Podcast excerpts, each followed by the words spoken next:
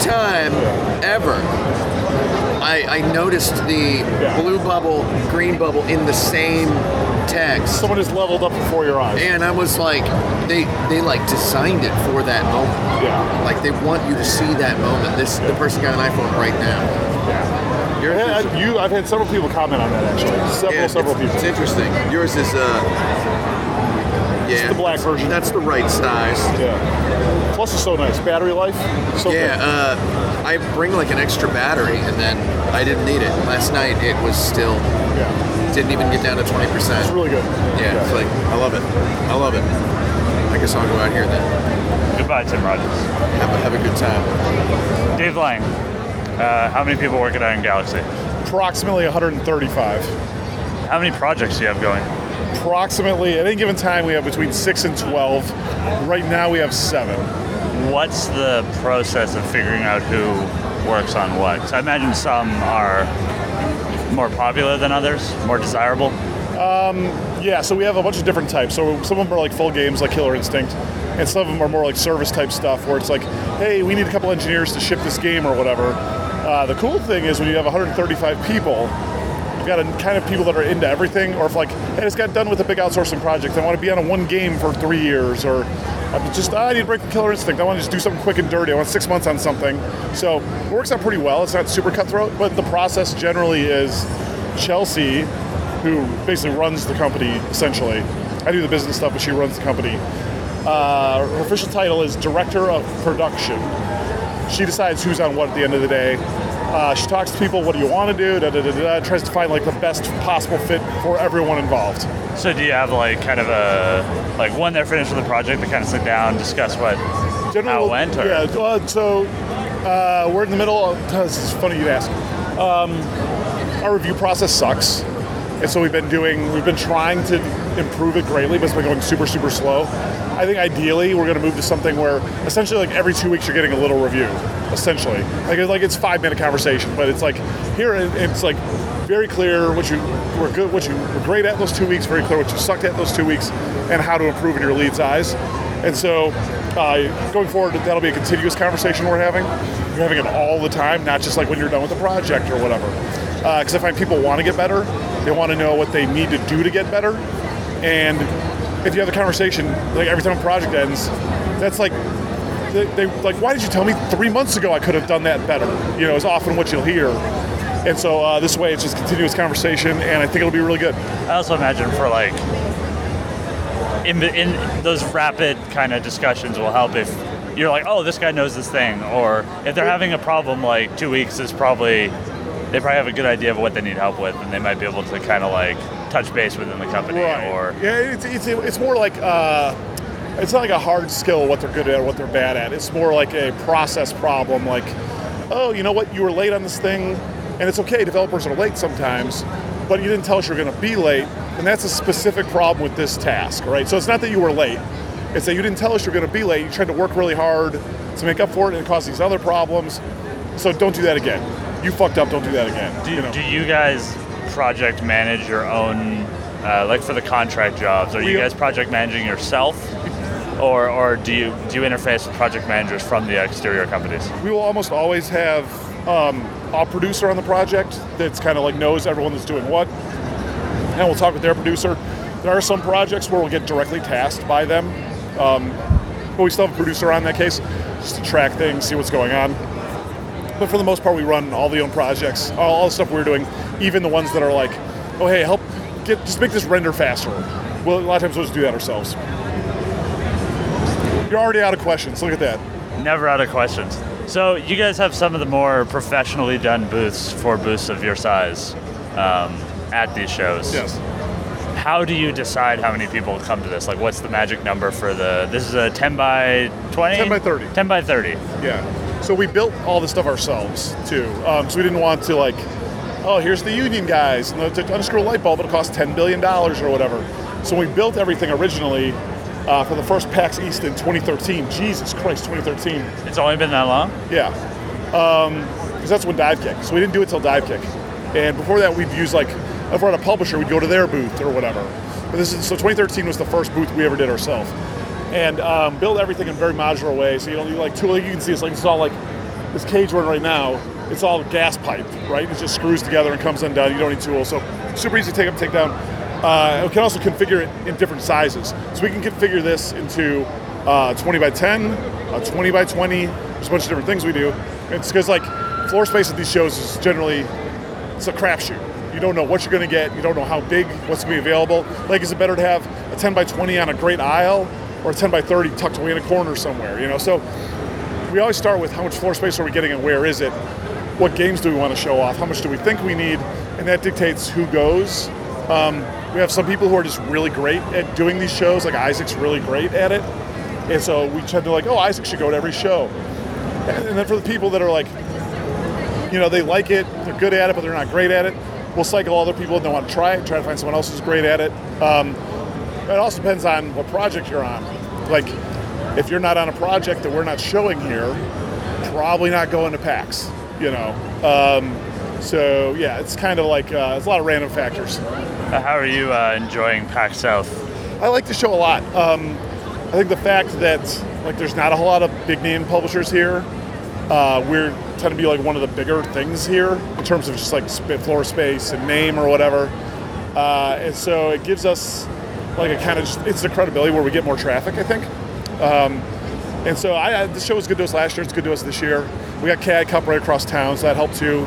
Like I we got like what six people here, and then four people at KI Cup or something. So there's a lot of people here this week. And, and also, you don't get like shoved into some random escalator corner like you often have happen at PAX Prime. PAX Prime is I hate PAX Prime so much. Like they, the, um, the, the the thing that they always say is, hey, if you've ever had a booth, you're always in. Like you'll, we'll never kick you out if you've had a booth as long as you keep it going. And then like one year that wasn't true for us. You know, we got kicked out even though we had a booth. And then the next year, like our status was sorry you didn't have a booth. It wasn't like no, but you screwed us with our pants on. And so now we constantly get shuffled around a Prime. I, I don't. I might not do Prime ever again. I, So- I always thought that was like a hard and fast rule that if you had a booth, you get a booth, and you got people like famously like Team Meat Yeah. just squatting yeah.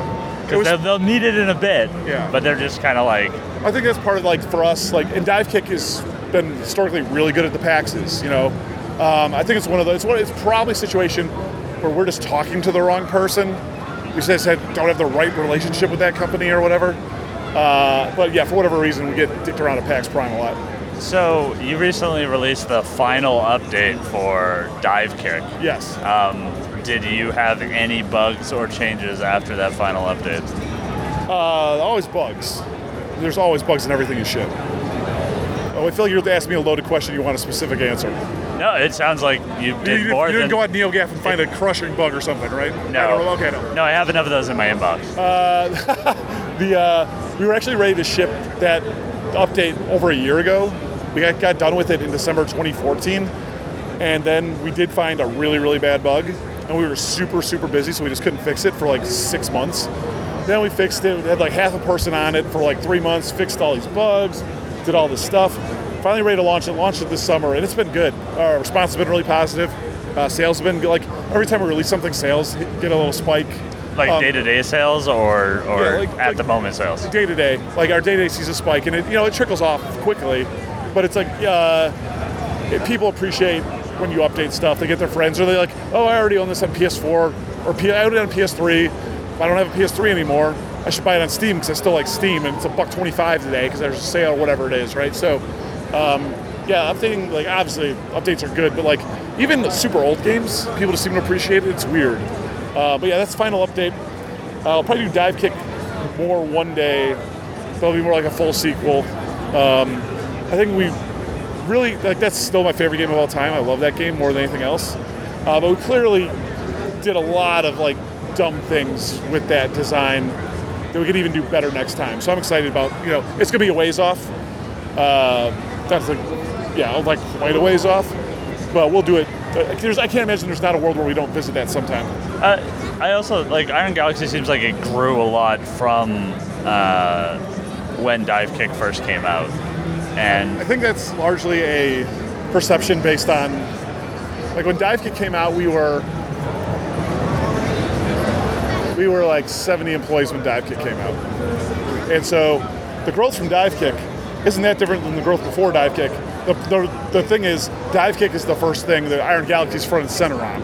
All the other stuff we've done, like oh, Capcom did that, and maybe if you're really in the know, you know Iron Galaxy did the port or whatever, right?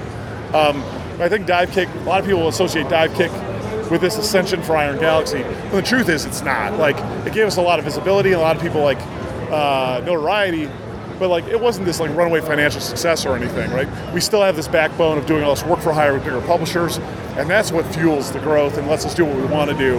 I Um, also imagine Killer Instinct didn't hurt for growth. yeah, KI was good too. When we, when we got KI, I think we were about, I think we were like 110 when we got KI. What was it like maintaining Dive Kick, doing updates, doing ports with all this extra new stuff coming up? You know, it's not. It's that's just what we are. You know, like we're not like uh, all the decisions we make. Like, are we going to do this game or this game or this game or this game? It's rarely comes down to oh, do we think that game's cool? Like for us, like a lot of like the core group at Iron Galaxy, we've all been at big studios that have closed on us overnight. Like me several times, right?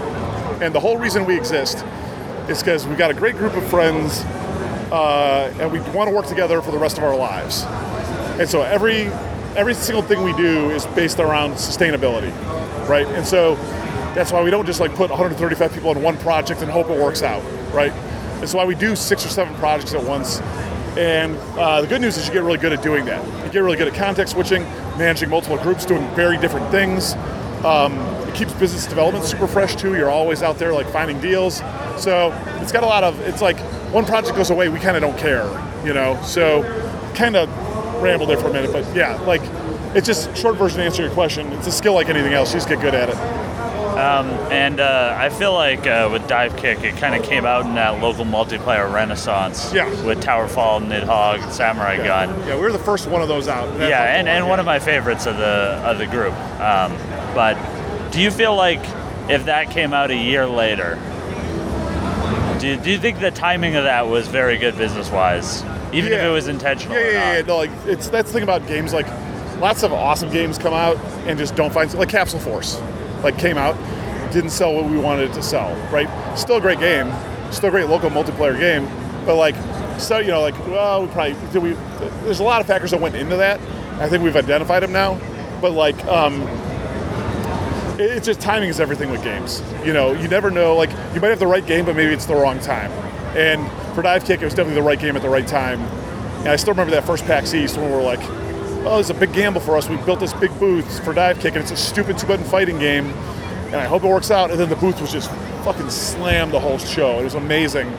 Um, and it's like that worked out, but there's a billion other people there that just, oh, we got an awesome game, it just didn't work out. So timing is like you can you can market something, you know, you can try to spend money going to shows, but you can never make someone care, you know. And like uh, having something catch on is as much about like just landing your thing when all this other pop culture stuff lines up with it, you know. Like, oh, people are getting sick of regular fighting games. That's great. People are, you know, whatever, whatever, whatever. All There's, it's- there's also like a lull in fighting games in general around that time. Yeah, there was a big lull. You're in between a Street Fighter. Yeah. Um, I mean, Yeah. Killer Instinct wasn't out, yeah, not out yet. and also it was it was before the console switched over, so you were able to hit like every console. Well, I guess you didn't Yeah. do the Nintendo ones. We didn't do Nintendo. And so the first one we launched on, we actually did Pub Fund. So we did PS3, Vita, and Steam. And then we did PS4 and Xbox, and those came out too late. Like, I wish we launched them as like 24. Like, the original plan would have been great because there wasn't much stuff in the store. And then, but then by the time we launched it, like tw- late 2015, just no one gave a shit anymore. Like Dive Kick, Dive Kick's time had come and go, gone. Like, uh, like you only you didn't take a chance on dive kick at that point. You already know if you love dive kick or not, right? And if you're to buy it again. So like that was just wrong game. But that's a good example of like, oh, right game but wrong time, right? It would have been much better to ship that maybe because we had like, uh, if we didn't have those bugs, it would, it would have been a totally different outcome for us, I'm sure. Find it like business wise anyway. But was was porting like a huge issue for you guys? Because you're kind of seasoned vets on console. Yeah, but we tried to do it for. So it wasn't. A, it wasn't so much that. It was so much as like, what are the other opportunities we're not doing if we're porting it? You know, like, oh, we could like we want to work on Killer Instinct now, and that's more important to the company. So do I take people off Killer Instinct and jeopardize that project to get Dive Kick done faster?